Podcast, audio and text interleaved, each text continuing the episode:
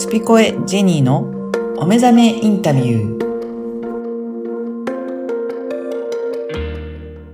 こんにちは、コエラボの岡田です。こんにちは、ジェニーです。ジェニーさん、今回もよろしくお願いします。よろしくお願いします。はい、あの前回からもあのファッションのこと、えー、いろいろお話しいただいてますけど、今日はどんなテーマでお話しいただけるでしょうか？はい、えー、今回はあの今まで、うん、まあ、自分のみならず、まあ、その場とかお相手とか、はい、そういったところにあの敬意を称すのが実は装いだよっていうことをお話ししてきましたけども、うん、そうは言ってもそこにばっか合わせてるとですね、はい、自分がなくなっちゃうっていうこともある、うん、あるので、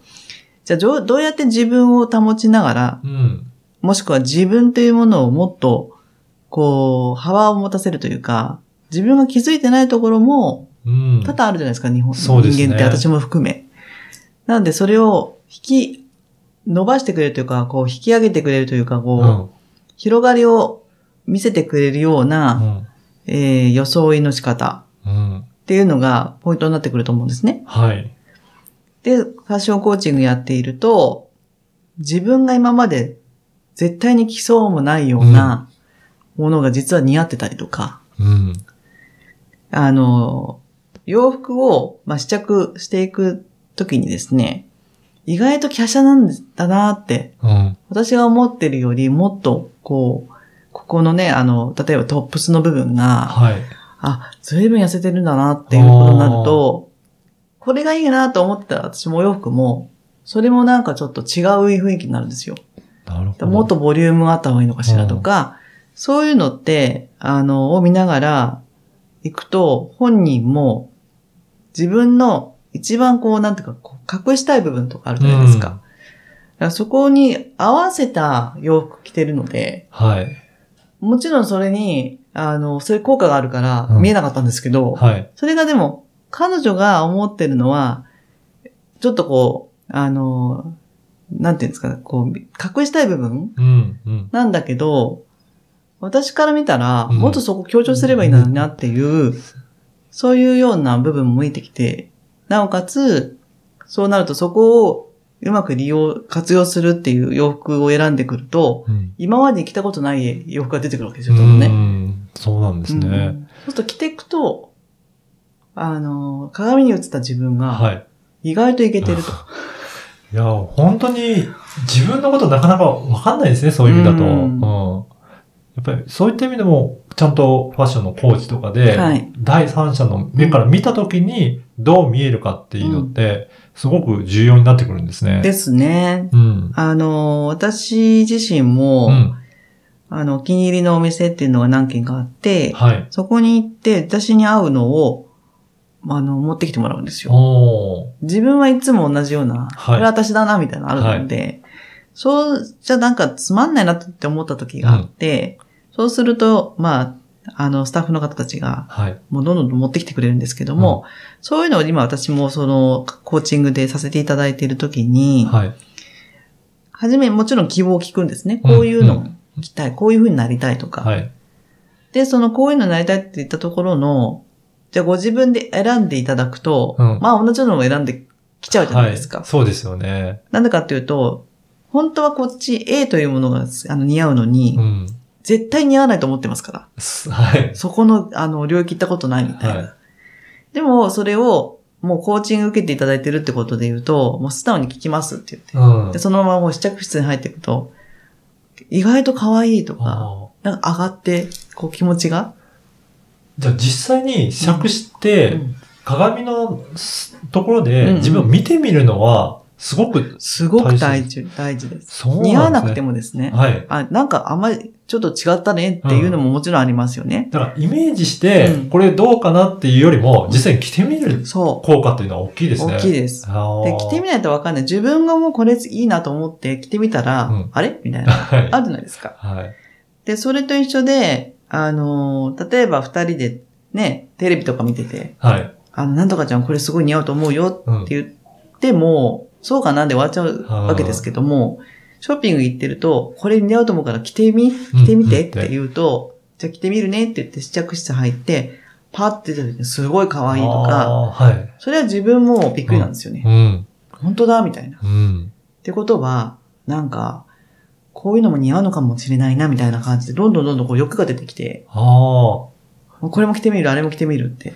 じゃあ、うん、どんどんチャレンジできるようになってくるんですね。そうですよね。そうすると、うん、私意外とイケてるじゃんっていうので、自分の自己肯定感がですね、生まれるところが私は好きで。やっぱりそこで気持ちも変わってくるんですね。うん、で、やっぱりよく言われるのは、あ一緒にね、こうやってごショッピングしていただいたからわかるんですけど、うん、って、よかったって言われて、うん、じゃあもうこれを着るんだったらちょっと髪型もこうしてみようかなとか、はい、メイクもちゃんとしようとか、うん、そうなっていくじゃないですか。うん、そうなると、どんどん自分が変わっていくものを自分で見てるから、うん、でそれも自分の気持ちで変わっていくので、うん、自己肯定が上がるし、はい、あ最近なんとかちゃん変わってきた素敵ってなった時に、うん言われるからまたな、ね、そうですね。ちょっとこう、気持ちも上がって、もっと研究してみようっていう、うん、そんな空気になってくるから、うん、すごく、あのー、やっぱり、一つの生活のツールとしては、うん、ファッションは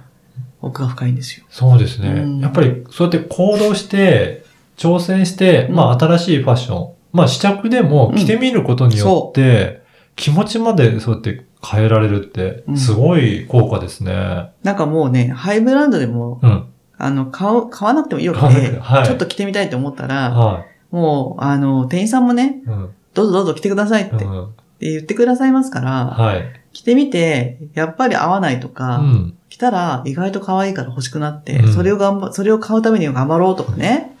それでもいいじゃないですか。うん、モチベーションにもなりますね。なります。うんうんなんで、なんかそういう楽しいっていう、うん、ショッピングからつって楽しい、うん。で、その後に着るシチュエーションに、こうね、あの、恵まれた時にそれを着て、うん、行くと背筋も伸びるし、はい、ちゃんとしようと思うじゃないですか。そうですね、うんうん。だからそういった意味でも、なんかファッションを契機に、うんうん、まあ自分のモチベーションを上げたりとか、自己肯定感を高めたりとか、はいなんか自分自身が変わるきっかけにもなっていくんですね。うん、はい、うん。なんか小物とかね、皆さんほらちょっとこう身につける方、はい、バッグとか靴とかっていうのもあのもちろん、えー、あれも欲しいこれも欲しいってなりますけども、はい、それ持っただけでちょっと気分が上がるじゃないですか。うんうん、そうですね。それと一緒で身につけるこのあの洋服も、うん、あの同じなんだよっていうことと、うん、まあこう合わないよねって思ってるだけで。はい着てみたら全然違うんだっていう、うん、そういうところにちょっと時間をね、費やすと、かなり違うと思うんですよね。そうですね。まあ、あと、自分で選ぶとどうしても同じものになってしまうので、うんうんうん、そこはアドバイス、あの、受けるとか、はいはい、そうすることで新たな挑戦もできるんですね。自分がね、そう。自分の広がりとか、うんうん、ちょっとよく持っていいのかなとかね、うん、ちょっと試着させてもらっていいのかなとかっていうのが慣れてきちゃえば、はいどんどんそういう、あの、サイクルになって、うん、気づいたら当たり前になってるって。うん。うん。なかなかそういう意味では、なんかやっぱり自分のことって見えづらいものなんですね。ですよね。うん。うんなんかこう、うん、でも、どこかしらに何、どっかにあ、あの人に憧れてるとか、はい、ああいうふうになりたいなっていうのはあるんですけど、うん、そのアプローチの仕方も、あんまり言うの恥ずかしいから、はいなんか自然とそういう風になってたみたいに風にしたいので、はい、あの、切り抜きを持ってね、美容院に行ってみたりとかするじゃないですか。うんうん、そうですね。でも意外とその骨格とか、髪質で、ちょっとこれ違うんですよねっていう、それよりあなたにはすごいやっぱり似合う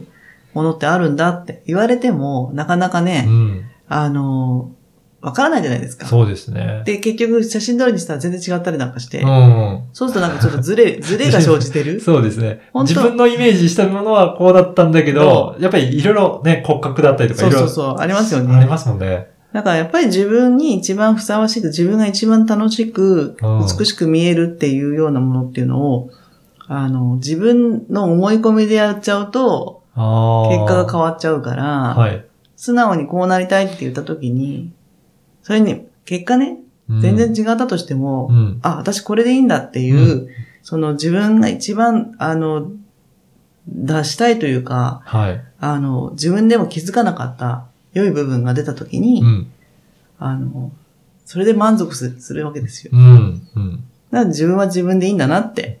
誰それの、と、同じじゃなくていいんだっていう肯定感が生まれるのが一番私の喜びなんで。いや、うん、そうですね。だからそこが本当にその方自身が変わっていって、なんかチャレンジしていったりとか、うん、自己肯定感も上がっていって変化していくと、まあそれはすごいことですもんね。ですよね。うん、だって今日本人って本当に女性はみんな似てますよね。うんうん、そうか。そう、髪の毛の色から目の、メイクも一緒だし、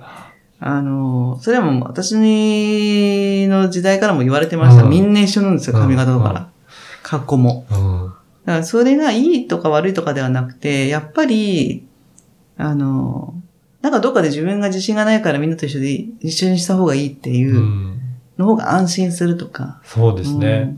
うん。だったんだろうなって。うん、だからそこからも、なんか自信のなさがもしかしたら出てるのかもしれないですね。うんうん、ある程度だから自己肯定感が上がってくると、挑戦してみようとか、そういったところにも、ファッションにも現れるのかもしれないですね。うん、私は私でいいんだっていう風になった時に、うんうん、その気持ちと洋服がマッチするから、うん、その、こう、トータルで見た時に、はい、素敵な人がいるってなるわけで。うんうんうんこれぜひあの自分だとなかなか分かりにくいと思うので、うんはい、ちょっとそういったコーチングも受けながらやってみると皆さんの、はいえー、自己肯定感も変わってきたりとか、なんかそのチャレンジしようというあの気持ちにもなったりするかと思うので、うん、ぜひもし興味あればあのジェニーさんにもお問い合わせいただければなと思います。はい、今回もジェニーさんありがとうございました。ありがとうございました。